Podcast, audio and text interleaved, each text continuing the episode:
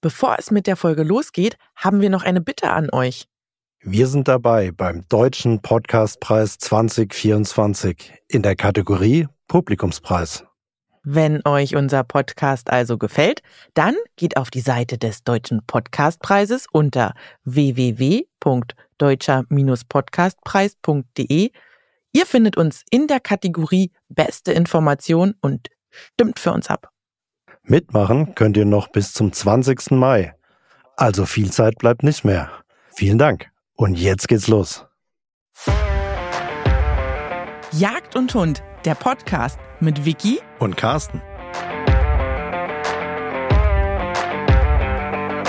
In diesem Podcast reden wir mit interessanten Menschen zu verschiedenen Themen rund um die Vielfalt und Faszination der Jagd. Horrido und willkommen zur neuen Folge des Podcasts Jagd und Hund. Schön, dass ihr dabei seid. Horrido, auch von mir. Diesmal stellen wir unseren beiden Gästen eine nicht ganz unkritische Frage. Darf Jagen Spaß machen? Diese Frage stellen wir zum einen Ralf Bonkessen. Er ist als einer der Pioniere in Sachen Jagdfilm und Reportagen bekannt für seinen Spruch Fuchs kann immer kommen. Und das Format DJZ TV. Früher haben die Abonnenten seine Filme und Reportagen auf DVD bekommen. Heute werden sie auf der hauseigenen Streaming-Plattform Paraigo veröffentlicht.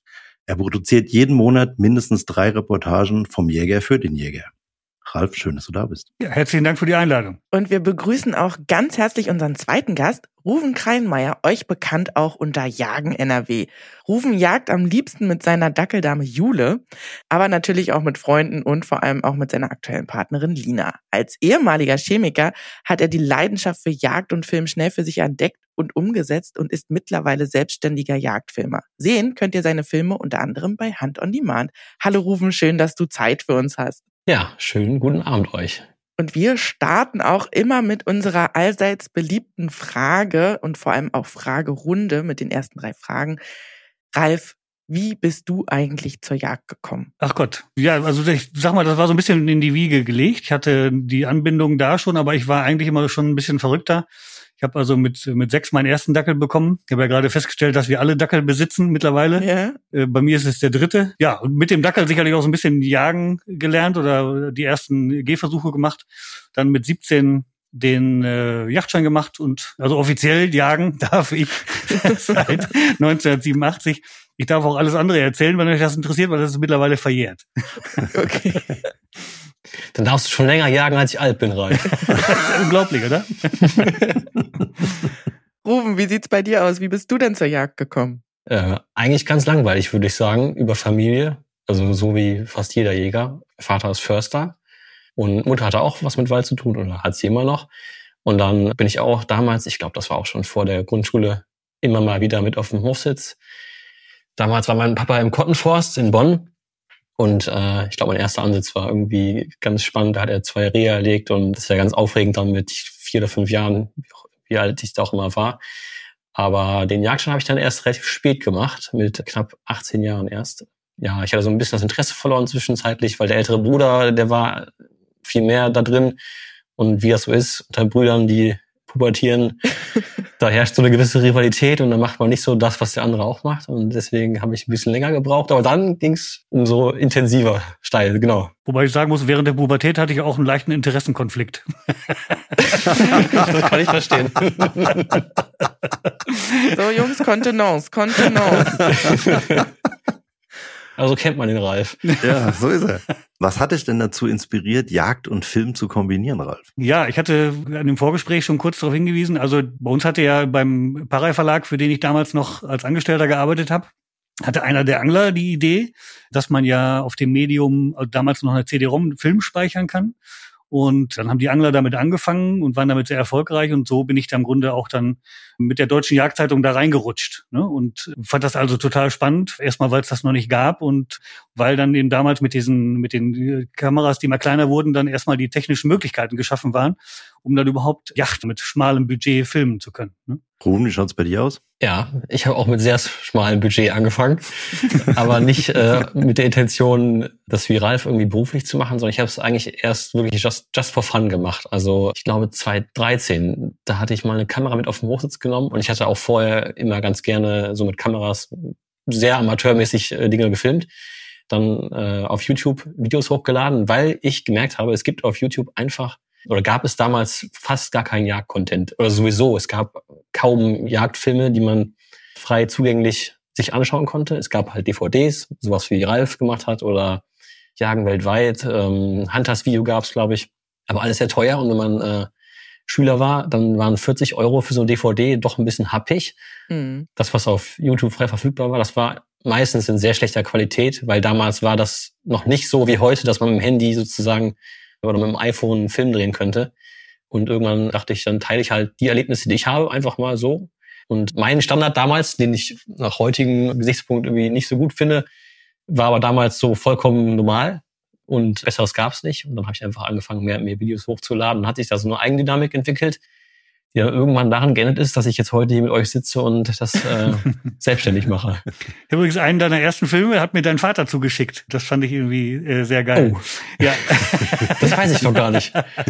doch, der war so, das fand das super. Also das hat man damals schon gesehen, dass du ein sehr, sehr, sehr gutes Auge hast und äh, sehr, sehr gute Filme machst und machen wirst. Also das war sehr spannend, fand ich. Ja, da hat er das hinter meinem Rücken gemacht. Erzähl Siehste? mal. Also wir beide hatten danach ja auch Kontakt. Also du hattest, glaube ich, irgendeine Bockjagd gefilmt. Und äh, ich kann mich noch ganz genau daran erinnern, ich weiß nicht, ob du das extra gemacht hast oder nicht. Auf jeden Fall hast du den Jäger drauf gehabt. Das war eine Blattjachtszene und der Bock ist unscharf gefallen. So, und ich habe natürlich immer versucht, mit der Kamera immer ständig die Szene scharf zu halten. Und das fand ich eigentlich sehr, sehr geil, weil ich dachte, ich weiß jetzt nicht, ob es Zufall war oder, oder ob es gewollt war, aber ich fand das sehr geil, weil das auch wieder so eine eigene Spannung hatte und auch so einen eigenen Blick hatte. Also ich habe mir sehr imponiert und fand ich richtig klasse. Ich glaube, ich erinnere mich daran. Ähm als du mit mir gesprochen hast, da war ich gerade im Labor noch, während meines Studiums damals. Das kann sein. Ja. das ist also nicht einer der ersten Filme gewesen, aber zumindest, glaube ich, das, was schon so was man sich angucken konnte, sage ich mal. Und so schließt sich ja dieser Kreis auch wieder. So, unsere letzte Frage, um äh, euch auch ein bisschen besser kennenzulernen und auch den Hörerinnen und Hörern die Chance zu geben, euch besser kennenzulernen. Lieber Ralf, gab es eine bestimmte Geschichte, die du über die Jagd produziert hast, an die du dich besonders gerne erinnerst? Ja, die gab es tatsächlich. Also das äh, fragen natürlich immer viele, was war so deine schönste Geschichte? Und da gibt es Gott sei Dank sehr, sehr viele. Aber es gibt natürlich Sachen, die einfach herausstechen aufgrund dieser Gegebenheiten. Was mich damals sehr beeindruckt hat, war ein Film damals aus der Mitte entspringt ein Fluss. Ich weiß nicht, ob den jeder kennt. Regie Robert ja. Redford und äh, Victoria, du wirst den Hauptdarsteller kennen, das ist Brad Pitt. ich glaube, jede Frau ist Fan. Diesen Film fand ich damals total geil und äh, ich bin damals eingeladen worden nach Montana, um dort in einem ultra teuren Resort Wapiti-Yacht zu filmen. Und das war total spitze, weil wir haben keinen Wapiti gesehen, aber alles andere war total geil. Also es war völliger Schwachsinn. Dieses Resort hat gesagt, wir müssen irgendwie die Yacht noch in unser Portfolio aufnehmen. Und äh, deswegen, Wapiti war in der, in der Nachsaison, wenn also die normalen Gäste weg waren. Und man hat aber dann eben auch versäumt, darüber nachzudenken, dass eben in der Nachbrumpft Wapiti-Yacht genauso schwer ist, wie in der Nachbrumpft Böcke oder in der Nachbrumpft Hirsche oder sonst was zu jagen. Aber es war die traumhaft schönste Landschaft, die ich je gesehen habe. Man denkt jedes Mal, jetzt kommt gleich Richard Whitmark mit einem Packpferd um die Ecke. Oder an diesen Felsen haben sich irgendwie, hat sich ein äh, Indianer mit seiner Freundin verabredet. Also diese Landschaft war der Traum in Tüten und dann auch da Fliegenfischen. Das hab ich habe gesagt, also ich will gar nicht jagen, aber eine Stunde Fliegenfischen für mich alleine, das war somit das Schönste, was ich je erlebt habe. Klingt echt schön. Und Rufen, wie sieht's bei dir aus? Gibt es bei dir eine bestimmte Geschichte, an die du dich ganz besonders erinnerst? Ja, das ist ähnlich schwer für mich, das äh, rauszufiltern, weil man kommt ja so viel rum, wahrscheinlich auch viel mehr, als es der Durchschnittsjäger tut. Manche Erlebnisse, die man so miterlebt hinter der Kamera, das finde ich halt meistens genauso intensiv, als wäre man selber Jäger. Oder noch viel intensiver, weil man vielleicht nicht ganz so aufgeregt ist wie der Jäger und dann Ganze besser überblicken kann. Aber fällt mir tatsächlich schwer und ich glaube, ich würde mir das lieber noch ein bisschen aufbewahren, für den Moment, wo ich mir auch mal so einen Traum mit Hüten äh, erfüllt habe. da kann der Ralf auf, auf ein paar mehr Jahre zurückblicken. So weit weg wie du war ich, glaube ich, noch nicht in der Ferne. Aber irgendwie sowas in Alaska, so ein Abenteuer, stelle ich mir zumindest jetzt in meinem Kopf vor, als könnte das mal so ein Highlight werden fürs Leben. Also, ähm, aber es waren schon viele schöne Dinge. Zum Beispiel auch mit dir, Ralf, habe ich was Schönes erlebt in äh, Rumänien. Ja. Mit äh, den anderen Jägern zusammen, mit Sven und so. Das war richtig genial. Und das Coole daran war eben, dass wir uns beide, glaube ich, in unseren Rollen ja gewechselt haben. Also du warst ja nicht nur hinter der Kamera, sondern auch vor der Kamera mhm. und ich auch. Und das ist ja für uns beide etwas Untypisches, weil wir eigentlich hinter der Kamera stehen. Ja. Und das hat dann eigentlich Spaß gemacht, weil man beides in vollen Zügen genießen konnte, finde ich. Also die Reise in den Karpaten zu den rumänischen Hirschen. Das war halt tatsächlich äh, eigentlich mal so gedacht, dass ich einfach nur zur Yacht hinfahre. Dann habe ich aber gedacht, der Paul, mit dem filme ich schon öfter zusammen, das ist ein junger Förster, der ein tolles Auge hat und eine tolle Kameraarbeit macht. Und äh, das ist auch ein guter Freund und das macht das halt Spaß, um sich zu haben. Deswegen war es eigentlich so gedacht, irgendwie erst nur jagen, dann haben wir gedacht, oh Gott, können wir natürlich auch gleichzeitig filmen. Und so ist das immer weiter gewachsen. Dann kam der Sven dazu, dann du. Und so war es dann hinterher eine sehr illustre, nette Runde. Wenn wir jetzt mal zum eigentlichen Thema von heute, darf Jagen Spaß machen kommen. Inwiefern siehst du denn die Jagd als eine Tätigkeit, die sowohl persönlich erfüllt, als auch ethisch vertretbar ist, Ralf? Jetzt muss ich mal kurz rekapitulieren, die mich persönlich erfüllt, als auch ethisch vertretbar ist. Das ist eine gute Frage. Es wird immer gefragt, muss man eigentlich jagen? Also in den Medien heißt es immer, muss man das jetzt machen? Muss man die Wölfe schießen? Muss man die Rehe schießen? Muss man die Hirsche schießen? Also muss man jagen? Und da sage ich immer, nee, man muss gar nichts, wenn man mit den Konsequenzen denn klarkommt. Das heißt also, ich stelle die Frage anders, warum sollte ich nicht jagen? Also für mich ist Jagen etwas völlig Natürliches. Der Mensch ist äh, so aufgewachsen, nur mit dem Übermaß an Eiweiß war es ihm möglich, sein Gehirn so zu entwickeln, dass wir heute Podcasts produzieren können. Und äh, also für mich stellt sich die Frage nicht, ob Jagd grundsätzlich ethisch verwerflich ist oder nicht, sondern es ist nur eine Frage, wann wird Jagd unethisch. Also ich sag mal, mit steigendem Können und mit steigender Verantwortung ist Jagd absolut ethisch und absolut moralisch. Definitiv. Jetzt habe ich aber noch, sag noch mal eben die Frage, du hast ja vor dir stehen, glaube ich. ich glaube, glaub ich, nur einen ja, Aspekt berücksichtigt. Er gesagt, inwiefern siehst du die Jagd als eine Tätigkeit, die sowohl persönlich erfüllend als auch ethisch vertretbar ist? Also persönlich erfüllend ist etwas, das ist schwer zu vermitteln. Sollte jetzt ein Nichtjäger oder mehrere Nichtjäger zuhören. Also einem Nichtjäger zu erklären, was ist das Gefühl bei der Jagd? Da versuche ich mal zu vergleichen. Und zwar kennt jeder das wohlige Gefühl, wenn er an einem Lagerfeuer sitzt und diese Wärme spürt und seine Hände Richtung Flammen reckt. Das ist, erzeugt ein wohliges Gefühl. Und als Gegenbeispiel sage ich dann immer, ich habe noch nie drei Leute gesehen, die sich um einen Heizkörper gesetzt haben und gesagt haben, boah, das ist aber schön. Und das ist für mich der Vergleich zwischen Jagd und Beute machen und gemeinsam grillen und gerne auch ein Bier trinken oder in den Supermarkt gehen 200 äh, Gramm Hack holen und dann Buletten machen. Also Ralf, vielleicht war ja auch einfach nie richtig kalt. Und deswegen ja, hast du im Heißkörper gestanden. Das ist möglich. Ruben, wie siehst du das denn? Ich äh, teile die Meinung. Also für mich gibt es da gar keine Diskussion und ich habe auch gar kein Problem zu sagen, dass mich Jagen persönlich erfüllt. Wir haben jetzt am Anfang gesagt, es ist keine ganz unkritische Frage. Darf Jagen Spaß machen? Was sagt ihr denn Leuten, die vor allem uns Jägerinnen und Jägern vorwerfen, wir hätten Spaß am Töten? Ja, das, dieser Impuls, den kann ich schon verstehen, dass der sofort da ist, weil wenn man was geschossen hat, und das sieht man ja auch in den ganzen Jagdfilmen, die wir produzieren, dann ist ja die Reaktion danach meistens ja auch eben Freude. Dann kommt ja dieser, diese kurze Verbindung, dass manche denken, ja, das muss ja dann die Freude sein, jetzt was getötet zu haben. Aber ich glaube eher, dass es die Freude ist, die am Ende dieses langen Prozesses steht, weil für mich ist halt Jagd nicht einfach nur der Moment des Fingerkrummmachens, sondern es beginnt ja schon zu Hause. Wenn ich äh, überlege, okay, ich könnte auf Jagd gehen, wie steht denn der Wind? Was für eine Jahreszeit habe ich? Sind überhaupt jetzt die Tiere bei mir? Habe ich äh, Mastbestände, wo jetzt die Tiere sind? Man muss sich ja schon im Vorfeld so viel überlegen. Mhm. Es ist so ein langer Prozess, der damit ja angestoßen wird. Da können wir auch gerne noch das Hochsitzbauen mit einbeziehen oder das äh, Pirschen, wie verhalte ich mich vor dem Schuss. Es sind ja so viele Faktoren, die zusammenkommen müssen, damit ich ja erfolgreich gejagt habe. Und wenn ich dann erfolgreich gejagt habe, dann habe ich ja auf diesem ganz langen Weg meinetwegen die Natur überlistet, um es mal so auszudrücken. Und dann ist das ja auch eine gewisse Erleichterung, wenn das halt auch gut geklappt hat und ich habe dabei dem Tier keine Schmerzen zugefügt, das ist sofort tot, dann freue ich mich, klar. Dann ist das mhm. was Urmenschliches, weil wir Menschen sind so gepolt, das ist in unseren Genen, dass wir jagen und dass wir, ja, das haben wir mit Überleben verknüpft wahrscheinlich und deswegen ist es auch so was Erfüllendes dann, wenn man erfolgreich gejagt hat. So wie du gerade gesagt hast, Hochsitzbau, ich würde wirklich diesen ganzen Hegeprozess mit involvieren, weil das ist ja ein langwieriger Prozess, bis man dann wirklich dann endlich mal zum 1. Mai zum Beispiel rausgehen darf oder so. Ich würde das sogar noch verlängern, bis man dann erfolgreich nach Hause kehrt. Da gibt's ja auch noch ganz viele andere Faktoren. Du kannst das auch noch erweitern um die, um die Dinge, die wir als Jäger sehen, die der ja. mal, Normalmensch ja überhaupt nie zu Gesicht bekommt. ja, genau. Und das, das habe ich auch gerade gedacht, weil erfolgreich gejagt zu haben, ist für mich nicht nur was erlegt zu haben, sondern was ich auch immer für mich selber als sehr großen Erfolg verbuche, ist, wenn ich sozusagen eins mit der Natur werde. Das ist meistens Wald, weil ich im Wald jage. Und zum Beispiel auf der Pirsch bin und dann kommt vor mir auf meinetwegen 15 Meter ein Wildschwein durch oder ein Reh. Und ich schaffe es, dass dieses Tier mich nicht bemerkt und ich bin ihm ja. ganz nah und weiß einfach, ja, das Tier keine Ahnung von mir gerade. Und ich bin jetzt hier sozusagen der Beutegreifer, aber verhalte mich hier ruhig und beobachte einfach. Und das Tier zieht ruhig weiter, springt nicht ab, weil es kein Wind gekriegt hat, weil es mich nicht gesehen hat, nicht gehört hat. Und das ist für mich das gleiche Gefühl, wie wenn ich was erlegt habe eigentlich. Dann bin ich so richtig voller Adrenalin, so richtig hyped, sage ja, ich mal. So, boah, ja.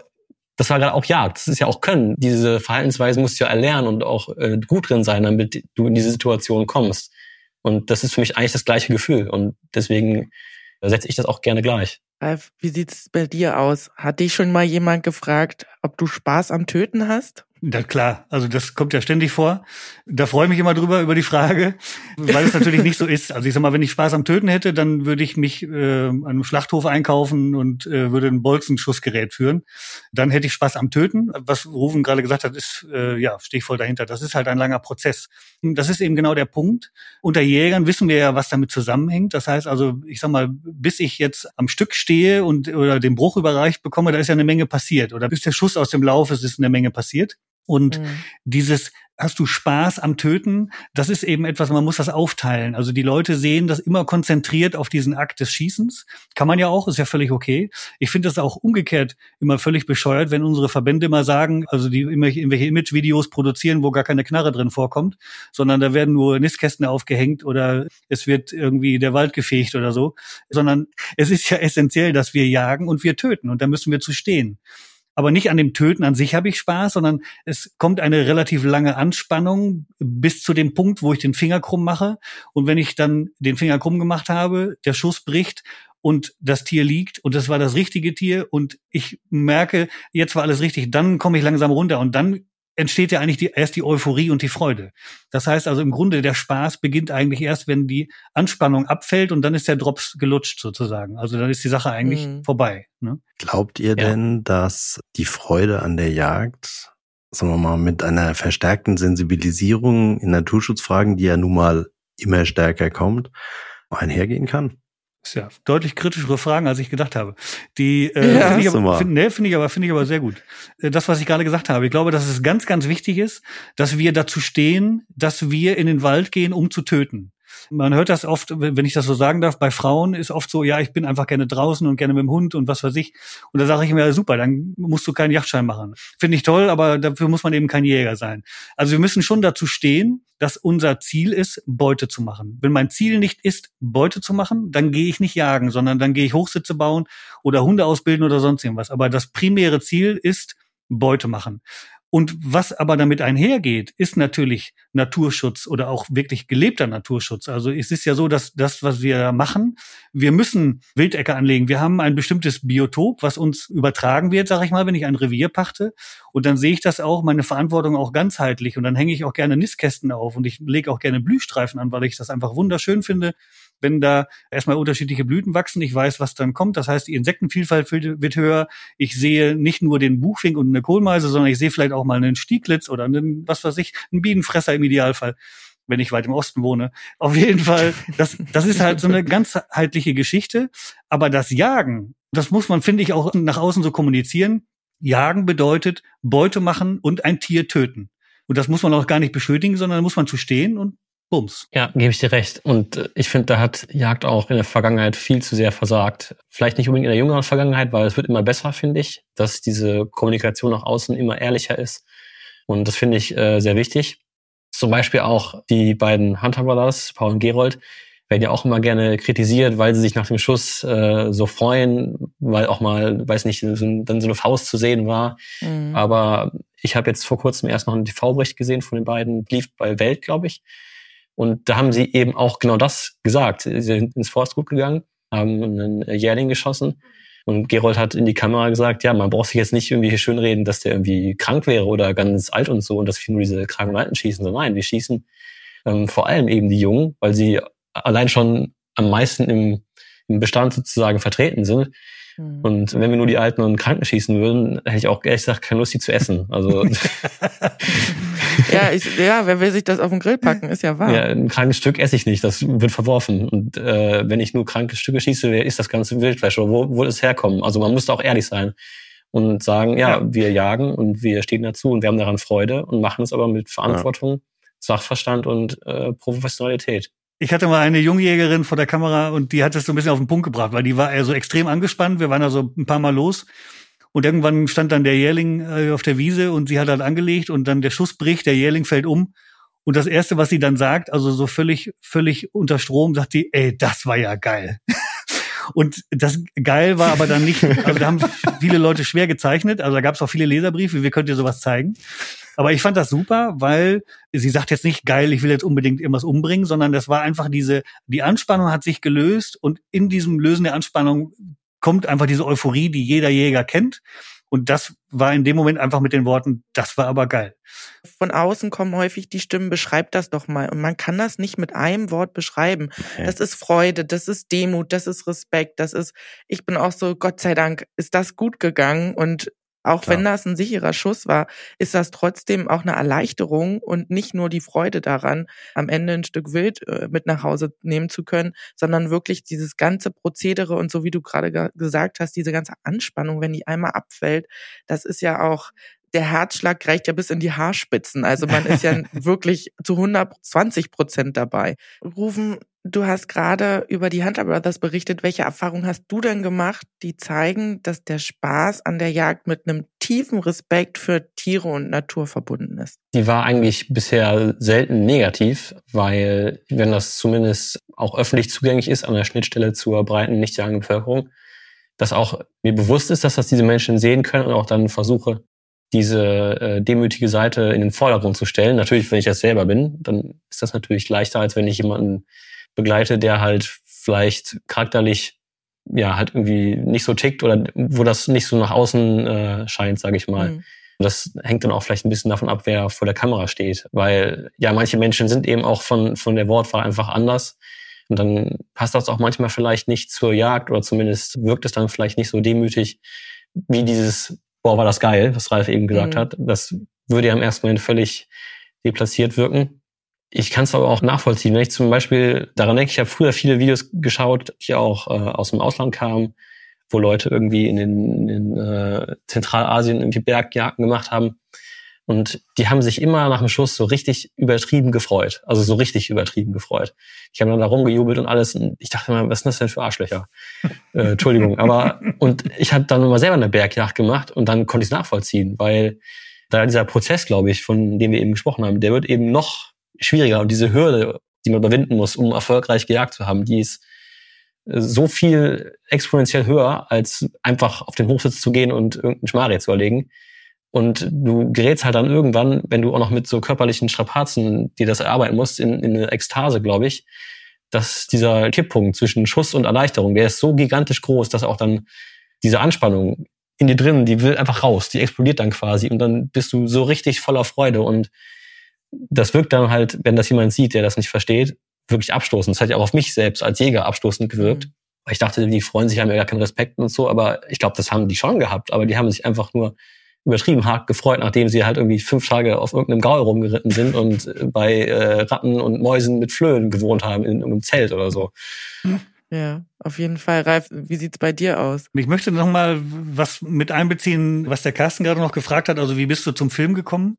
Und dann auch irgendwie jetzt die Freude an der Jagd. Weil was mich immer total angekotzt hat, das waren diese Filme, wo die Leute wirklich immer bierernst, das waren immer Helden, das waren immer diese ultra geilen Typen mit einer super geilen Waffe und die haben immer bierernst geguckt und dann haben die geschossen und dann war das immer so geil und so mächtig und so, wurde immer so heroisiert und da habe ich immer das kalte Kotzen gekriegt. Da habe ich immer gedacht, meine Güte, ja. so findet Yacht einfach nicht statt sondern Yacht ist äh, Kameradschaft ja. ist einfach Spaß bei der Sache. Ne? Und, und deswegen, das ist halt genau der Sache, diese Spaß bei der Sache.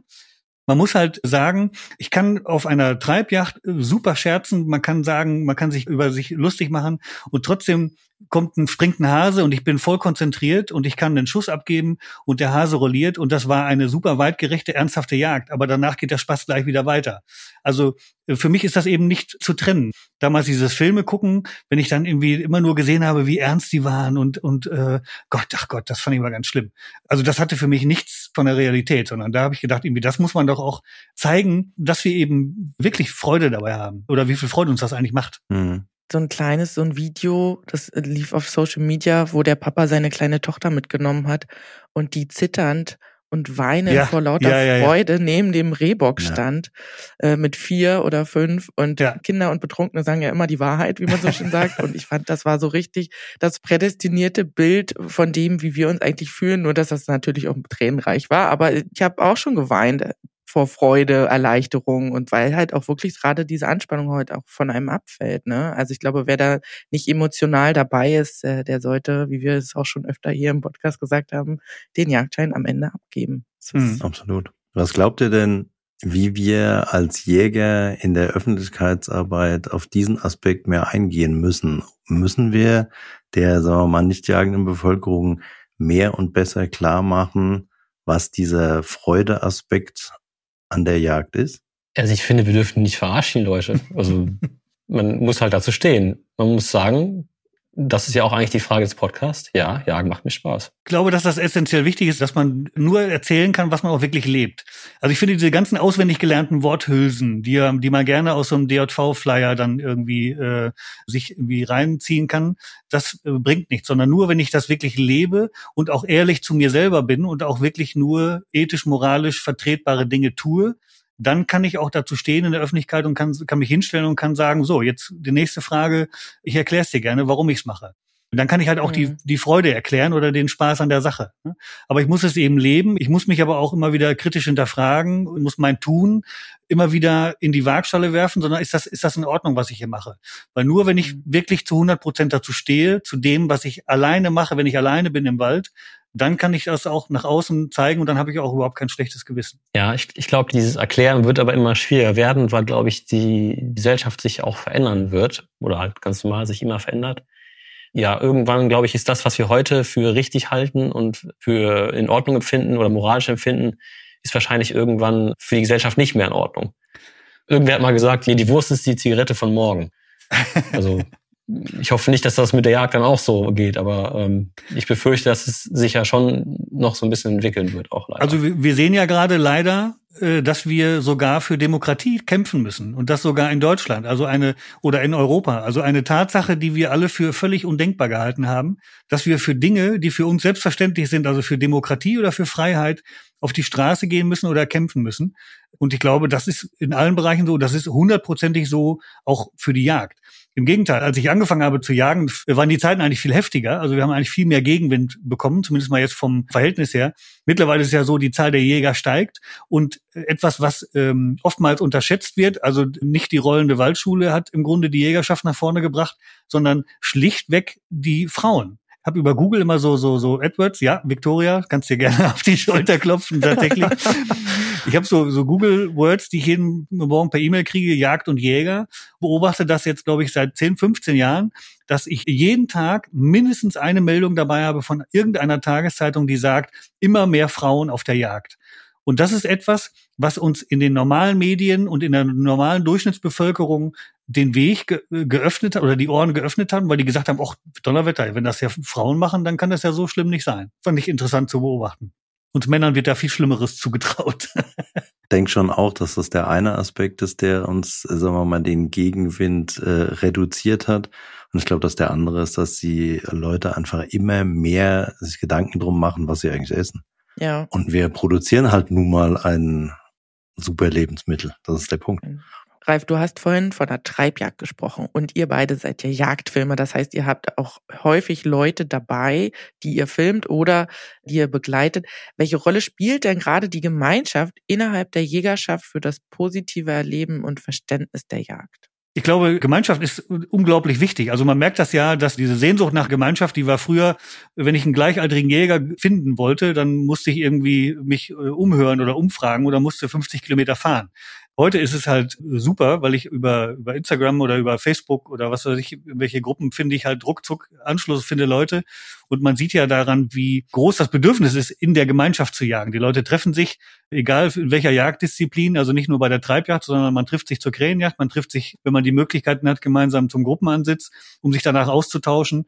Und das ist essentiell, dass ich mir die Jagd nur Spaß macht, wenn ich danach mich mit jemandem austauschen kann und von der Jagd erzählen kann. Das ist essentiell wichtig. Ich glaube auch so dieses geteilte Freude ist doppelte Freude rufen. Genau. Das ist auch so. Ja. Natürlich ist es schön, alleine sich zu erden und rauszugehen, aber ich glaube halt auch, das macht es am Ende auch aus, dass wir eine Gemeinschaft sind und dass wir gemeinsam für, an einem Strang ziehen und für eine Sache in den Wald gehen und äh, ein gemeinsames Erlebnis haben, was nicht jeder, oh Gott, das gemeinsam für eine Sache in den Wald so gehen hört sich gut an. für die Jagd. Alles für den Dackel, alles für den Club. Das ja, genau. Gesellschaftsjagd. Ihr hattet jetzt ja gerade erst eine Gesellschaftsjagd. Das ist doch total wichtig für dich, oder nicht? Ja, das ist eigentlich ein guter Punkt, weil Gesellschaftsjagd ist immer, da spielt ja der Erfolg des Einzelnen eigentlich die untergeordnete Rolle und es macht mir eigentlich viel mehr Spaß, wenn ich dann Gäste habe, die sich freuen, die einen tollen Tag haben, wo ich einfach sehe, wie sehr die sich eben über ihre Jagd freuen und ihren Jagderfolg. Und das ist auch hinter der Kamera nicht anders. Wenn ich mit jemandem rausgehe und begleite, dann freue ich mich auch tierisch, wenn, wenn der Erfolg hat. Und manchmal auch mehr, als wenn ich dann selber mit der Büchse da stehen würde. Insofern kann man das schon sehr gut teilen. Man sieht das ja in den skandinavischen Ländern, da finde ich, kommt das, ich war jetzt gerade noch in Schweden und da kommt das noch besser zur Geltung, weil es ja eben nicht selbstverständlich ist, dass der einzelne Jäger Erfolg hat, sondern da hat, da geht es darum, dass die Gruppe Erfolg hat. Also es gehen 20, 30 Jäger gehen raus und alle sind happy, wenn ein Elch liegt, weil dann brauche ich ja auch die ganzen Leute, um den Elch zu bergen, um ihn dann aus der Decke zu schlagen, um ihn da rauszuholen, um ihn zu zerwirken. Und äh, jeder kriegt dann seine Portion Fleisch mit. Und das finde ich zum Beispiel eine super ehrliche Jagd, eine tolle Jagd auch, weil es eben, weil es wirklich ein Gruppenerlebnis ist. Jeder, der Einzelne könnte es eventuell mit einem guten Elchhund, aber in der Regel ist es so, dass nur die Gruppe erfolgreich ist. Und das ist ja eigentlich ja super. Das zeigt ja im Grunde dann, dass die Gemeinschaft enorm wichtig ist und dass auch alle Spaß haben. Der Urinstinkt. Ja, wenn eh nur eine Elch frei ist, dann bringt's auch nichts. Äh wenn, wenn du Jagdneidisch bist. Also, du das musst nicht mitfreuen, das ist keine andere Wahl. Jagdneidisch zu sein bringt sowieso nichts. Nur schlechte Laune. Nee, auf gar keinen Fall. Das stimmt, aber ich glaube, das ist auch ein bisschen unser Urinstinkt. Ne? Früher wurde auch gemeinsam gejagt und das gemeinsame Erlebnis hat dann am Ende auch zum Erfolg geführt. Das ist ja vor Jahrtausenden so gewesen und ich glaube, das trägt sich einfach auch mit. Was meint ihr denn, dieser Thema der Freude auf der Jagd und äh, so weiter? Glaubt ihr, der müsste auch schon in der heutigen Ausbildung mehr vermittelt werden? Weil man viele Leute machen den Jagd schon in der Jagdschule, wissen wir alle, das ist äh, sehr prüfungsorientiert, die Ausbildung. Was sagt ihr denn dazu? Ich meine, wir geben das Ganze ja auch an kommende Jagdgenerationen weiter. Ja, in meinen Augen ist das definitiv ein Punkt, der ähm, wichtig ist. Aber genauso sollte eigentlich, denke ich, die Kommunikation oder generell einfach Kommunikation nach außen, sowas müsste auch in Jagdschulen gelehrt werden. Also was bewirke ich eigentlich damit, wenn ich ein Bild ins Internet stelle, was halt einfach scheiße ist, wo ein Tier irgendwo auf Fliesen liegt, von oben fotografiert im Blut oder so. Was bewirkt das nach außen? Sowas muss, denke ich, äh, sensibilisiert werden in Jagdschulen. Das ist eigentlich, denke ich, noch viel wichtiger. Ich glaube, dass grundsätzlich die Leute schon mal motiviert sind, den Yachtschein zu machen. Das bedeutet ja, dass sie das irgendwann schon mal gesehen haben oder, oder erlebt haben vielleicht, dass man der Yacht auch Spaß haben kann. Der Wunsch nach diesem Gruppengefühl oder nach dieser Freude an der Jagd, denke ich mal, ist ja für, oh, oder hoffe ich auch mal, ist für viele einfach Motivation, überhaupt den Yachtschein zu machen. Aber klar, was, was Rufen gerade schon gesagt hat, ist natürlich ein ganz wichtiger Punkt, dass die Leute mitbekommen, dass man in Social Media aufpassen muss, was haue ich da raus? Also, dass man durchaus mal reflektieren sollte, was hat das für eine Außenwirkung? Weil wir machen Bilder vom Jäger für den Jäger, sage ich einfach mal. Man muss aber eben überlegen, das Stück Wild, was mit dem letzten Bissen da liegt, hinterlässt bei uns ein wohliges Gefühl, weil wir direkt irgendwie an unser letztes äh, Jagderlebnis denken. Also ich habe schon oft die Frage gehört, das ist ja ekelhaft, du hast den geschossen, während er gefressen hat. Weil der hat ja noch den Zweig noch im Hals. Das heißt, wir müssen einfach davon ausgehen, dass Leute gar nichts wissen und da müssen wir sie abholen. Bei diesem überhaupt nichts wissen, da müssen wir sie abholen. Und was Victoria gerade schon gesagt hat, also es ist so, dass die Leute immer fragen, wie kann man da Spaß dran haben? Die werden es auch nie verstehen, es sei denn, man nimmt sie mit. Also nur, wenn, wenn man sie mal mitnimmt, wenn sie es mal erlebt haben, dann kenne ich niemanden, der hinterher nicht gesagt hat, das war wirklich beeindruckend. Also die meisten sagen, brauche ich nicht nochmal, aber es war für die meisten oder für jeden eigentlich beeindruckend. Und sie merken auch, dass man Spaß dabei haben kann. Auf jeden Fall.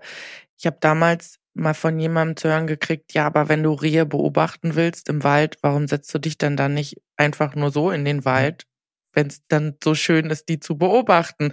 Und ja. das ist jetzt auch so ein bisschen die Frage, die ich euch stelle. Wie würdet ihr denn Menschen erklären, dass Jagd nicht eine reine Freizeitaktivität ist, sondern auch ein notwendiges Handeln beinhaltet? Ja, zum einen ist Rehe essen auch was Schönes. Selbstgemacht ist sowieso immer besser. Wenn ich mir einen Kuchen selber backe, ist das meistens besser, als wenn ich den kaufe. Wenn ich Tomaten selber angebaut habe im Garten, ist das geiler, als wenn ich die irgendwo aus Spanien mir hole. Und wenn ich mir Wildfleisch auf den Grill haue, ist das halt absolute Endstufe Foodporn. Und ähm, dass es auch noch eine gewisse Notwendigkeit hat in der Kulturlandschaft, das ist, denke ich, unbestritten. Da könnten wir wahrscheinlich noch zwei Stunden drüber reden jetzt. Also es ist ja vielschichtig. Es ist zum einen sinnvoll und notwendig in einer Kulturlandschaft. Aber es hat eben auch noch diesen schönen Nebeneffekt, dass wir halt dabei das Wildfleisch haben. Natürlich könnten wir in den Supermarkt gehen und uns von Nutzvieh ein Stück Fleisch holen, aber will ich nicht, weil Jagen einfach besser ist. Ich finde, das gehört aber auch dann immer noch dazu, wenn ich merke, dass derjenige interessiert ist, also der Zuhörer ist interessiert, dann sage ich auch immer noch dazu, dass man eben aber auch ich mache es nicht nur für die Wirkung. Also ich will jetzt nicht Bäume schützen und ich gehe jetzt nicht nur raus zum Jagen, weil ich sage, mein Kühlschrank ist leer. Das ist also im Grunde, der Jagdvorgang an sich ist Motivation für mich genug. Das reine, ja.